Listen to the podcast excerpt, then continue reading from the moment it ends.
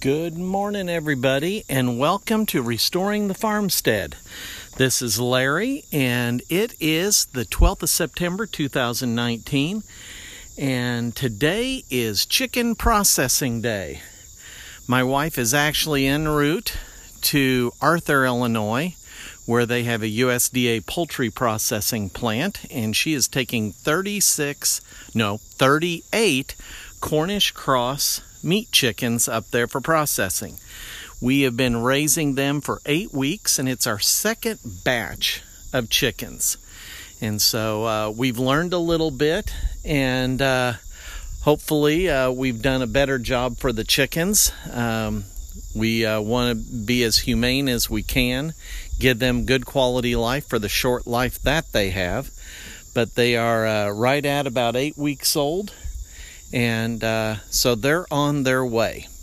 Uh, we did notice that there was a little bit of weight difference between uh, our two chicken tractors, and that's because we had one chicken tractor for our first batch, and we knew we were going to build a second chicken tractor, so we got our our uh, we ordered 40 chicks, and two didn't make it, but the way life is, it was hard to get the chicken tra- the second chicken tractor finished.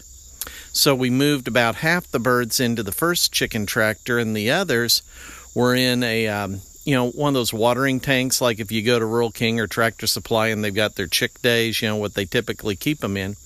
So they were actually in that for longer than what we intended, but uh, the lack of movement you know, and uh, and having the food readily available, they they gained more weight than the others. Um, not that we want to make a habit of that, um, but that's just how they they worked out. We'd rather have them, you know, a little bit lighter if it gives them, you know, a less stressed, you know, happier environment. You know, the chicken tractors lets us move them onto fresh grass each day, and sometimes if we're around, you know, we'll we'll move them twice a day so that's that's kind of a good thing with them. So anyway, uh, my lovely wife is taking them up there, and they should be processed and ready for pickup at noon. So that'll put we've eaten three chickens from the first batch, so uh, 38 and 22. Uh, well, that makes 60 birds, doesn't it? If my math is right. Uh, so that's that's a good supply for the rest of the, the year till we raise some more next year. Uh, I'm sitting on the back deck and, and kind of looking out at the farmstead across the way. It's, I don't know, it's probably, I don't know if it is a full 600 feet over there, but uh, I can hear our ducks quacking. And just kind of an interesting update we had raised. Um, some did a rescue on the wild duck eggs if you remember us talking about that from a previous podcast. And we had uh, a total out of the 10 eggs six hatched out we're, we're kind of fearful that two of them uh, on their first day being released wandered into the goat pen where the guardian dogs are and we're kind of afraid that they may have gotten taken care of by the dogs. But the other four we have them in a pen with the six um, uh, domestic ducks that are just a, a hodgepodge mix of ducks. But what's been interesting, these wild ducks, they learned how to fly and they started as a, a, foursome. They would fly around the, the farm at evening, and it was just so neat to see them do it. Well, over the past week, there's been more ducks they've been flying more, making more flights during the day, and covering kind of a territory. And so they have picked up some friends. First, we saw five flying, then six, and then a couple of days after that, we saw nine that would fly together. And they would come over here and land, and and uh, sometimes they would split apart and they'd go back to their, I'm going to assume, respective pond areas. But these these four, they they don't really want to have anything to do with our pond. Uh, they just they they come in, they'll eat, they hang out with the other ducks. But this morning when I went out to feed the ducks, uh, I I startled the the wild ones and they took off and all nine were in our pen. uh, walking around, having conversation. The only thing I can think of is they're preparing for migration, and they've been going around, kind of building up their traveling party. And one of these days, we're just going to notice that they're gone and they didn't come back. And hopefully next year, they will find their way home. And that would be that would just be the coolest thing going. So that's kind of what's happening there. I'm looking over at my tractor, which is actually outside. Uh, our, my main workhorse tractor is a 1968 John Deere 4020 propane with a wide front end. And I need that for the most work I do with it is with mowing my mom's conservation acreage.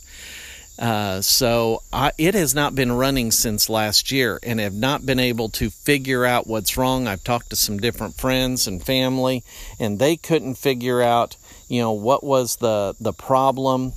Uh, it was uh, basically if I turned the key to start it, it would start up, and as long as I held the key in that, you know, start position, it would run. But as soon as I let up, so it go into the normal run, it would die.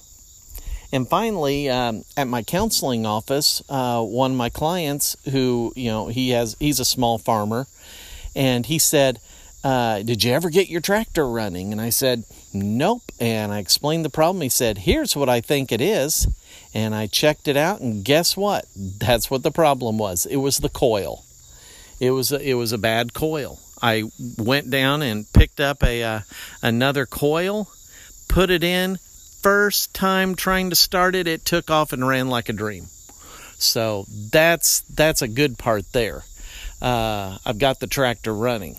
Uh, the the bad part is I have very leaky um, seals on my cylinders for operating the mower for raising the side wings. It's a 15 foot across uh, Rhino, and it just squirts out the fluid. I put in four gallons and I'm I'm I'm basically I'm empty again. So I've uh, got to make arrangements to get it down to uh, the uh, uh to a mechanic uh, place and have them redo the seals, which will be a few hundred dollars.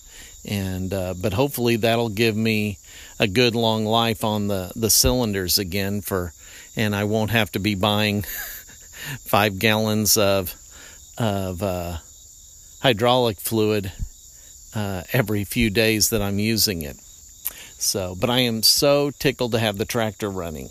Uh, I'm going to do some moving around also of stuff in the machine shed. We need to do a big clean out. We need to get a dumpster and just get rid of a bunch of stuff that it, it's just clutter. It's just clutter. If you've got a farm, I'm sure you've got clutter too. But well, that's that's the main things that's happening. I've uh, been getting some mowing done out there and trying to knock down trees in the CRP.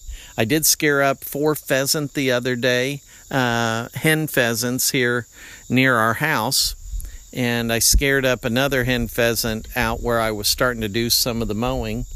But we're, you know what, we're we're halfway through uh, uh September and whatever stuff I need to move around before the rains come in October, I've got to get going. So, anyway, that's it for today. I hope you uh, are all having a good day and, and make the most of your farmstead living or interest in farmstead living.